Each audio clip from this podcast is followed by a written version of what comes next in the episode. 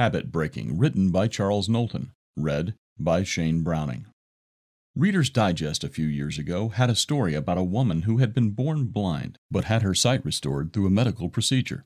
She had not let her blindness hold her back. She was married and had done her best to live a normal life.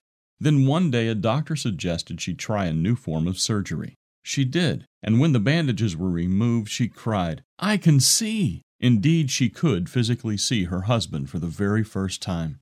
There are various reasons that people lose or never develop eyesight.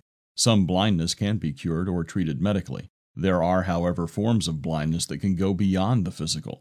What cures exist for this kind of blindness, which medical science cannot touch? Being tied to habits and wrong thought patterns can blind us. Developing these habits and wrong ways of thinking does not just happen. Bad habits and attitudes grow over time. If we are not careful, we can grow increasingly blind to them. People spend money and go to great lengths to support their habits, and in many cases, the negative thoughts that go along with them become ingrained. Excuses and denial become regular parts of life in order to defend or ignore the problems, and people can always find ways to justify what they do or how they think, even in the case of hatreds and resentment. See Jeremiah chapter 17, verse 9. Habit building comes naturally to us, but habit breaking is another matter.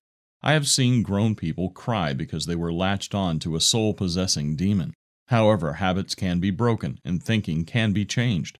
Often the first thing you have to do is to learn to see and acknowledge where you are wrong. The book of Job is about a man who had a problem and did not recognize it. The first chapter starts by telling about his family and possessions. It says he was a righteous man, and he was, but not for the right reasons. He was a righteous man by his sheer generous nature, and he prided himself on it. Throughout the book, God had to strip Job of his possessions and physically let him suffer. He did this by allowing Satan to put tests and trials in Job's life. At the end of the book, Job changes and learns to break his old habit of self righteousness. Job was able to have his eyes opened and to learn that no matter how good he thought he was, he could not compare himself to God or accuse God of dealing wrongly with him. Quote, I have heard of you by the hearing of the ear, but now my eye sees you. Unquote. See Job chapter 42, verse 5. In our society today, many people refuse to face truth and rely on excuses and self justification. So vices destroy us because of a refusal to see when we are wrong. What does all of this talk about seeing have to do with overcoming? Before any habit or wrong way of thinking can be overcome, you first have to analyze it and come to grips with it.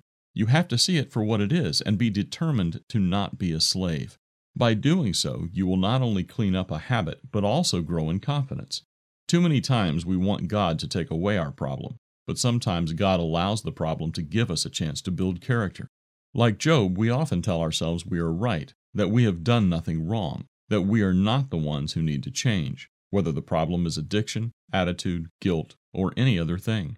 However, there is a promise of hope, and God offers through His Holy Spirit a special way to overcome and see where we need to grow and change.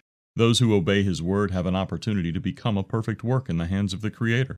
See Philippians chapter 1 verse 6. So what can you do? Read our free booklet, What is a True Christian, and see whether God is opening your eyes.